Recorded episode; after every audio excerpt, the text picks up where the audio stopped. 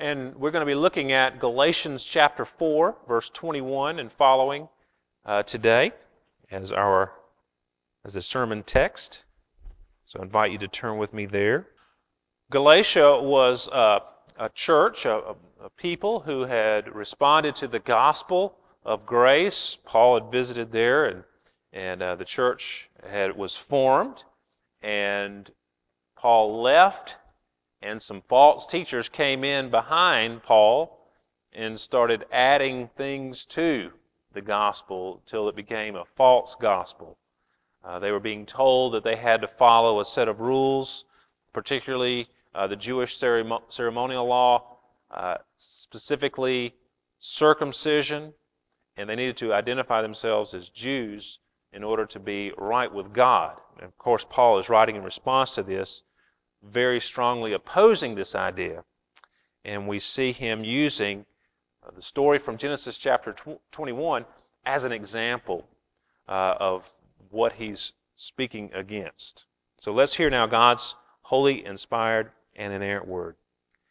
Tell me, you who desire to be under the law, do you not listen to the law? Now, let me stop and just say he's talking to those who would desire to be under the Mosaic law and to, to follow those sets of rules in order to earn favor with God. And he's saying, look, do you not listen to the law? And he's expanding the definition of law. Well, it's not really expanding it because the first five books of the uh, Old Testament are referred to as the Torah or the law, where Torah means law.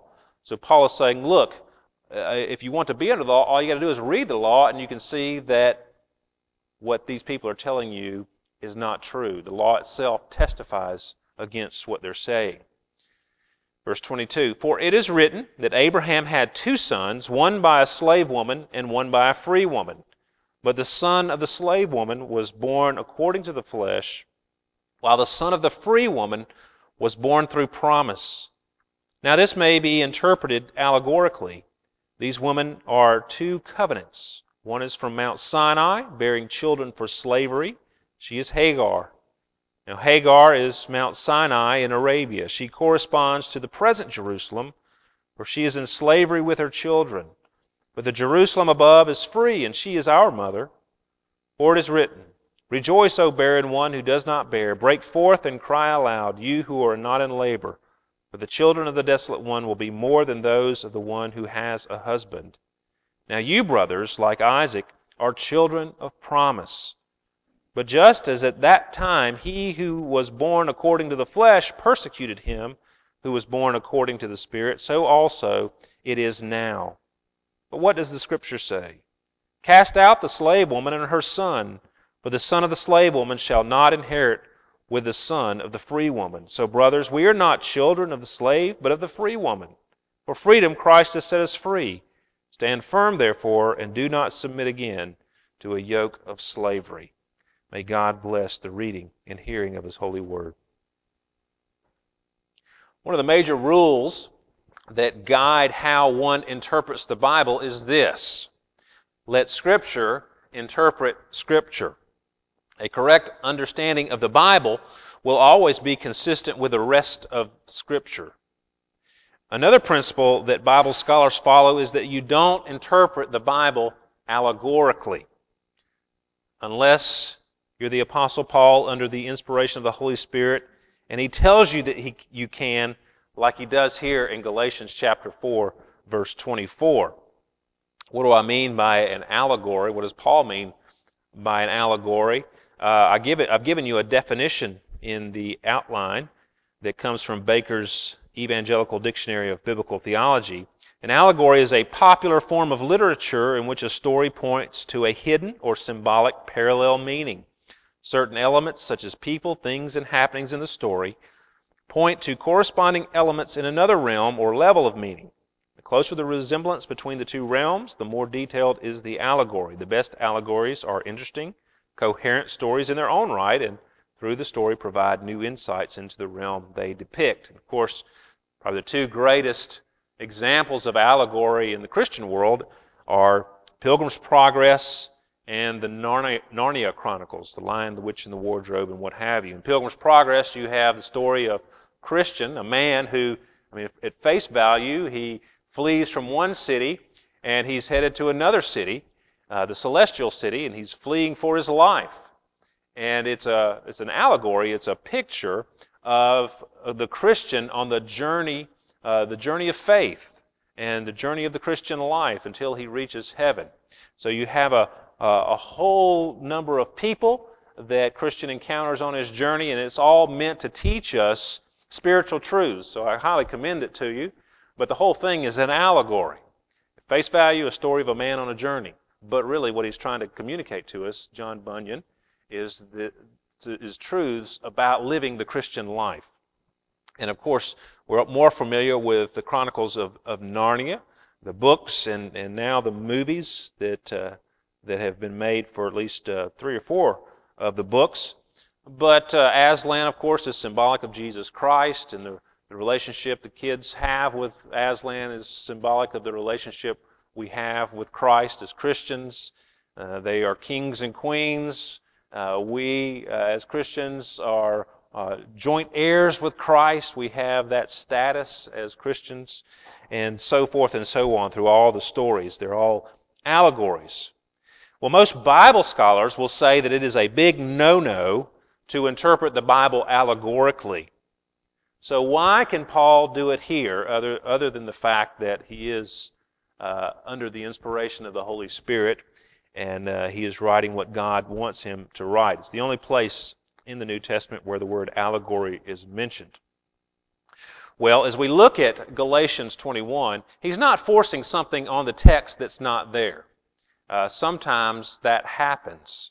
Uh, if you look at certain uh, old sermons from people like John Chrysostom, who was who lived in the 1500s, uh, and and some of the other church fathers, they were they were very fond of allegorical preaching, and they would tell these stories, and they would make and sometimes they would use the Bible that way, and uh, they would lead to all kinds of crazy interpretations. Sometimes the right one, sometimes the wrong one. The Bible wasn't meant in many places to be interpreted allegorically. But here it is viable, and we can see that uh, as we uh, look at this quote that I've given you from Tim Keller. Uh, he, in his study on uh, Bible study on Galatians, which our ladies are studying in Sunday school, he says this about this passage and writing in reference to the propriety of Paul talking about this as an allegory. Uh, a, for Abraham to get a son through Hagar took no faith at all. It was something he had the human capacity to perform. But B, for Abraham to get a son through Sarah took enormous faith that God would miraculously give what Abraham had no ability to produce. In these two women, Abraham was faced with the two approaches of living by faith or trusting in his own efforts. Paul recognizes this as he reads the story taking it quite seriously and literally. Paul's teaching on faith and works is just one way to apply the passage to our lives today. And that's how we're going to apply it today. The right understanding is that salvation is by grace through faith and not by our own works.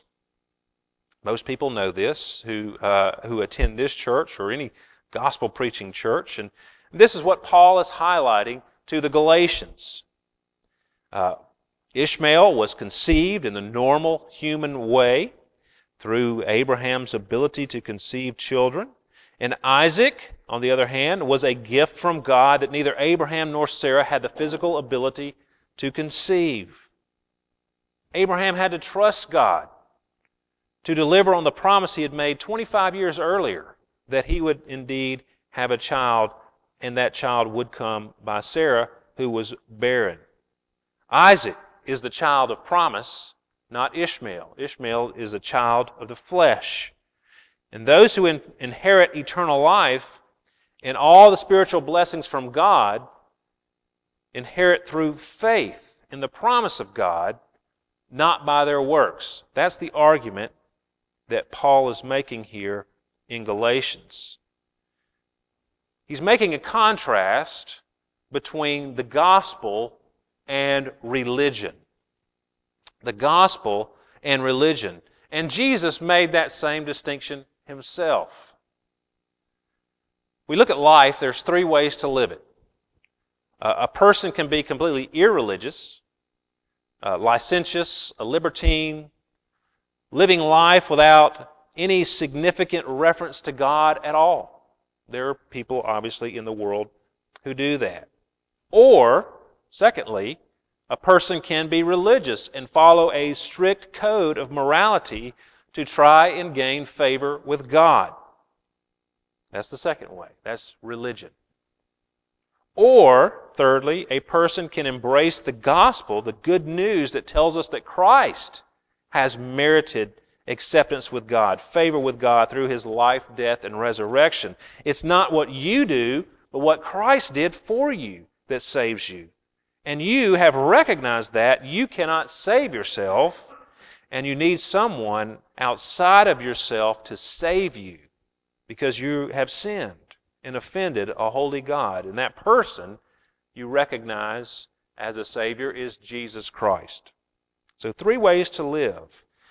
And I would not be venturing too far afield to say that the overwhelming majority of people here today would fit into the latter two categories. Either you are trusting in your own religious activity to save you, or you are trusting in Christ to save you. And if you're living your life without reverence to God at all, you probably wouldn't be here uh, because we're all about learning about God here. And uh, you probably wouldn't even be interested in coming here. But there may be someone here who fits that category, who's just wandered in, who's curious, and who wants to find out more. Well, I want to look at the difference between those latter two.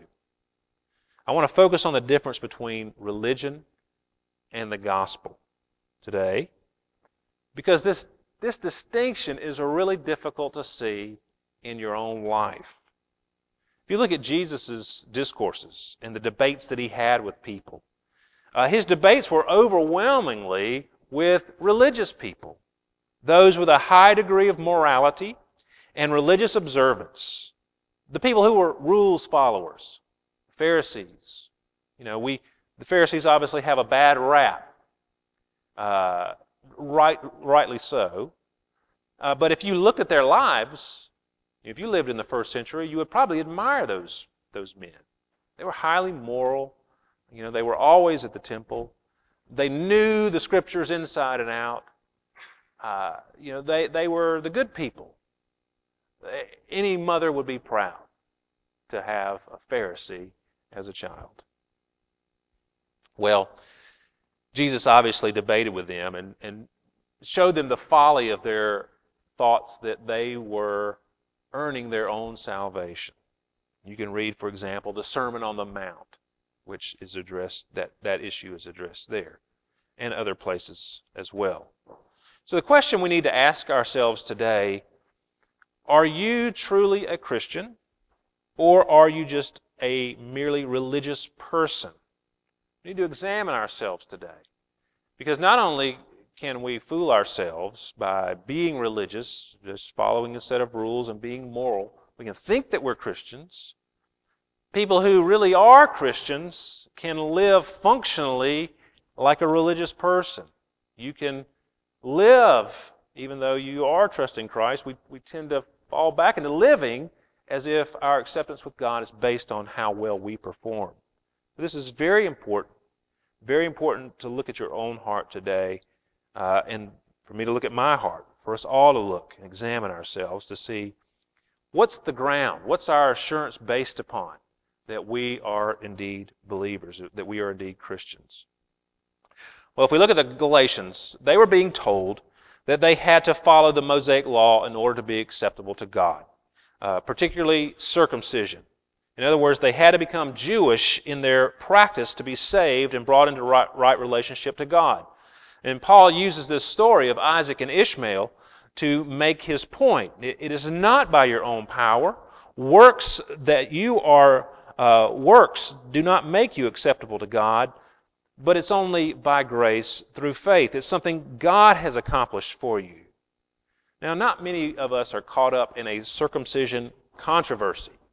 I would venture to say that not any of us are uh, being told that we need to be circumcised in order to be right with God. So, what does this have to do with us living here today. We have three points today. We're going to talk about the fall into religion and the folly of religion and the fruit of religion, hopefully, if we get there. But first, this fall. How can a person fall into this way of thinking? And it, it may be wrong to describe this as falling into this way of thinking, that my works make God like me, that my works merit His favor towards me. We don't fall into this way of thinking because it's in our factory settings. You know, the factory settings, when a machine comes from the factory, it's set up a certain way. All the machines are set up the same way. And uh, last week I mentioned that I mowed a field. This field sits between the house I grew up in uh, and the house that my father built beside the house I grew up in and my grandmother's house. So it's a it's a big field. Uh, it's it's bigger than a football field, probably a half wider and a half longer than a football field. Well, when I was a kid, uh, w- my father cut a dirt track around that field, and my brother and I had a go kart, and we spent hours going around and around that field uh, on that dirt track. You know, pedal to the metal, just loving it. Had a great time. And as we examined the engine on our Sears go kart, we noticed that uh, there was a spring on that engine, and it was set kind of in the middle position, and it was it was the governor on that engine. And we soon discovered that if you move the spring to the uh, another position, it would go faster. You know, they they had a control on there. And so we fixed that go kart, not to go slower, obviously, and to go, but to go faster. My cousins had the exact same model go kart, and we fixed their go kart as well. So we could go fast. But the factory settings were to not go as fast as a go kart should go. Now, the way we naturally think is religion. It's our factory setting. we we come into the world thinking that. We believe that if we live right, moral, lives and go to church, then God will have to accept us into heaven when we die. As long as you're in the top half of the good people in the world, you'll get to heaven. You know, your goods, you outweigh your bads, the end, then you're in. Comparison is always how you stack up with everybody else around you. And, but no one has to convince you to think this way. It just it's just the way that we naturally think. Go to a local funeral home and, and sit in on a few of the funerals that are going on there, and you will you will hear and you will hear and see that people think this way. Old Joe, he was a good man. He worked hard. He loved his wife and kids, and he, he went to church every Sunday. From the description, it sounds like Joe was a religious man. But the description is not someone who believes the gospel. If old Joe was a true Christian, the eulogy would be old Joe was a sinner and he deserved to go to hell because of his sin. But the Lord gave Joe a sense and sight of his sinfulness, and Joe cried out to Jesus for mercy. Old Joe put his trust in Jesus' record of righteousness, in Jesus' sacrificial death for his sins to save him. He's not basing it on what he did in his life, but on Christ. See? Your good works do not save you. Not your morality, not your civic involvement, not your church attendance, not your spiritual disciplines, prayer, Bible reading, fasting, and tithing. They're all good things, but they don't save you. I was corresponding with someone not long ago uh, who didn't know me. They found out I was a preacher. We were talking about genealogy and ancestry. And uh, this person said, uh, Of course, we, my, my wife and I, both know that we should store up treasures in heaven. We have always paid an honest tithe and given generous offerings, and the Lord has certainly blessed us in many, many ways. And I found that very disturbing that they said this. I think they missed out on what storing up treasure in heaven means. What it sounds like that they're saying is that you know, we're, we've paid money to the church, we've tithed, We've given enough, so at the end, if we paid enough, then surely we've, we've paid enough to buy ourselves a mansion in heaven. Uh, it's all about, you know, recognizing that, you know, you're beholden to something bigger than yourself, and so you're paying God off. Your tithe doesn't save you. Some people think their pedigree saves them. The people with whom Jesus, Paul, and John the Baptist argued thought that because of their physical descent, that they were sure to be saved. We're Abraham's children, they cried. They cried it to John the Baptist, they cried it to Jesus, they cried it to the Apostle Paul.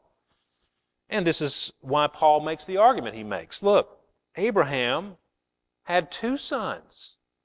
Not just one son, but two. So Ishmael was a child of Abraham too.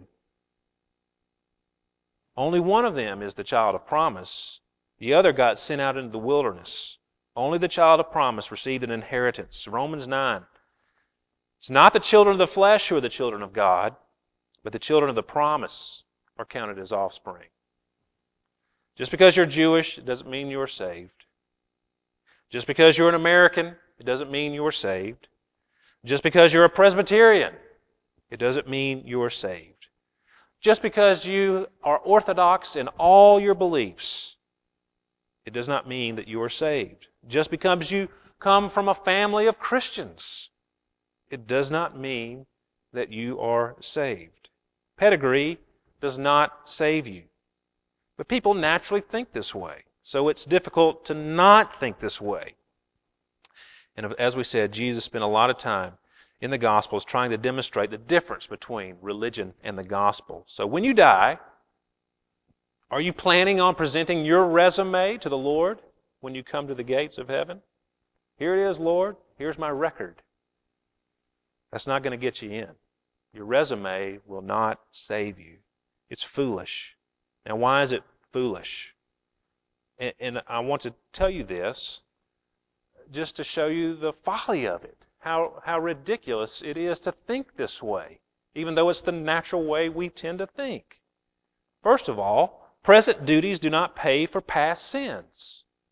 Present duties do not pay for past sins. If the IRS came to you and said, You owe a million dollars in back taxes, and suppose they are correct, that indeed you do owe a million dollars in back taxes. And you say to them, I recognize that I owe a million dollars in back taxes, so from here on out, I'm going to pay my taxes every year.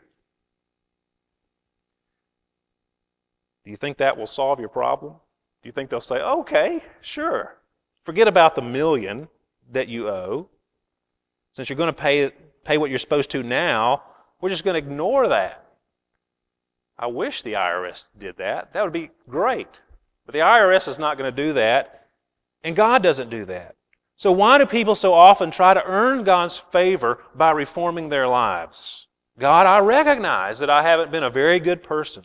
So, from here on out, I'm going to live right. I'm going to go to church. I'm going to read my Bible. I'm going to pray. You see the foolishness of that. God is a just God always. He cannot ignore past transgressions. He doesn't just sweep them under the rug. He's holy. He's, he's just. He's always right. And He's always fair. Every time. He can't ignore past transgressions, but He's also merciful. And He has shown it not by sweeping sin under the rug, but pro- by providing a way outside of your own efforts to pay your back taxes and present taxes and future taxes. He's paid for all your sins on the cross. Why do you insist on paying them yourself when someone else is offering to pay them for you, past, present, and future, to clear your complete record of wrong and to fill it full of His righteousness? And if you think that following a set of rules is going to appease God, that's folly. It doesn't make any sense because just because you're following the rules now doesn't pay for what's happened in the past or what even continues to happen because B, your duties are all sin tainted. Sin tainted duties cannot pay for sins. The Bible makes it clear that even our best deeds are tainted with sin. It clearly states Our righteousness is like filthy rags. Our right, not our sins are like filthy rags. Our righteousness is like filthy rags. So why do we think doing a sinful duty is going to pay for sin? See, that, that's illogical. It makes no sense. Our sin, our sin tainted duties, our sin tainted duty keeping will not pay for our sins. Can't pay for a sin with a sin. It's like wiping a dirty window with an oily, dirty rag. You ever done that? You know, you, you're just smearing more dirt around, and you're not helping the situation at all. In the Old Testament, God would only accept a sacrifice that was without blemish, a perfect sacrifice. The sacrificial lamb had to be spotless. Your self righteousness, your self sacrifice, no matter how great they are, are not without blemish. They're, it's unacceptable. But what will save you? A lamb without spot, without blemish. John the Baptist saw Jesus coming when he first came into the to begin his ministry, and he said, Behold the Lamb of God who takes away the sin of the world. Jesus is that lamb, that perfect, spotless lamb that you need to pay for your sins. Peter affirms it. You were ransomed from the futile ways inherited from your forefathers, not with perishable things such as silver or gold, not with your good works, not with your pedigree, not with anything else, but with the precious blood of Christ, like that of a lamb without blemish or spot. And then in Revelation 5, you have this wonderful picture. Uh, John sees a scroll that it, it, includes God's plan of salvation.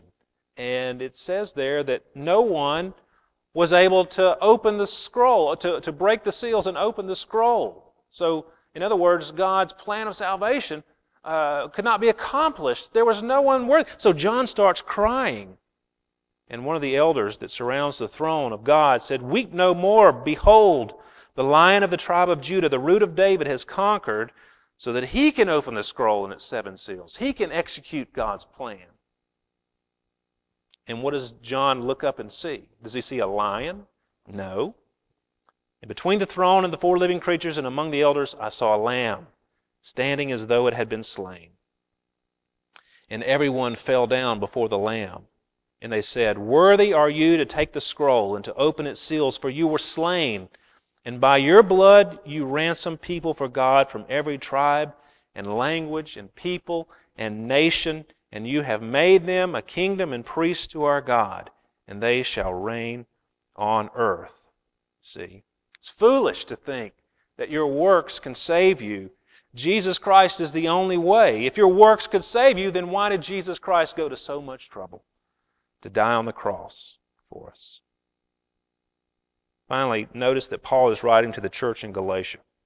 Real quick. These, these were people who were truly Christians, but they were tempted to think that, that, that it was their works that, that put them in good stead with God. How do we know if we're acting like our works save us? Look at the fruit, the fruit of religion. I've given you a chart that's from Tim Keller on the back uh, of that outline, and you can take that at home and look at you. I just want to point out two things, two of the items on there. There's one section that says, I obey God in order to get things from God. I obey God in order to get things from God. If that's your attitude, then you're being religious. The gospel says, I obey God to get to God, to delight God, to resemble God. There's a big difference there. And when you don't get things from God, that you think you should merit because, look, God, I've done this and this and this and this, and you're not delivering for me. And you get angry with God because He's not giving you what you think you've earned. See, you're operating as if your acceptance with God is based on your works. And then look at the one that says, My prayer life.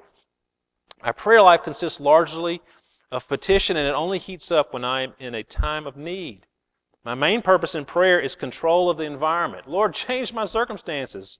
Help me out here. The gospel says my prayer life consists of generous stretches of praise and adoration. My main purpose is fellowship with Him. A good illustration of this is parents and children. Not everyone here is a parent, but everyone here is a child. You just ask, do you like your parents?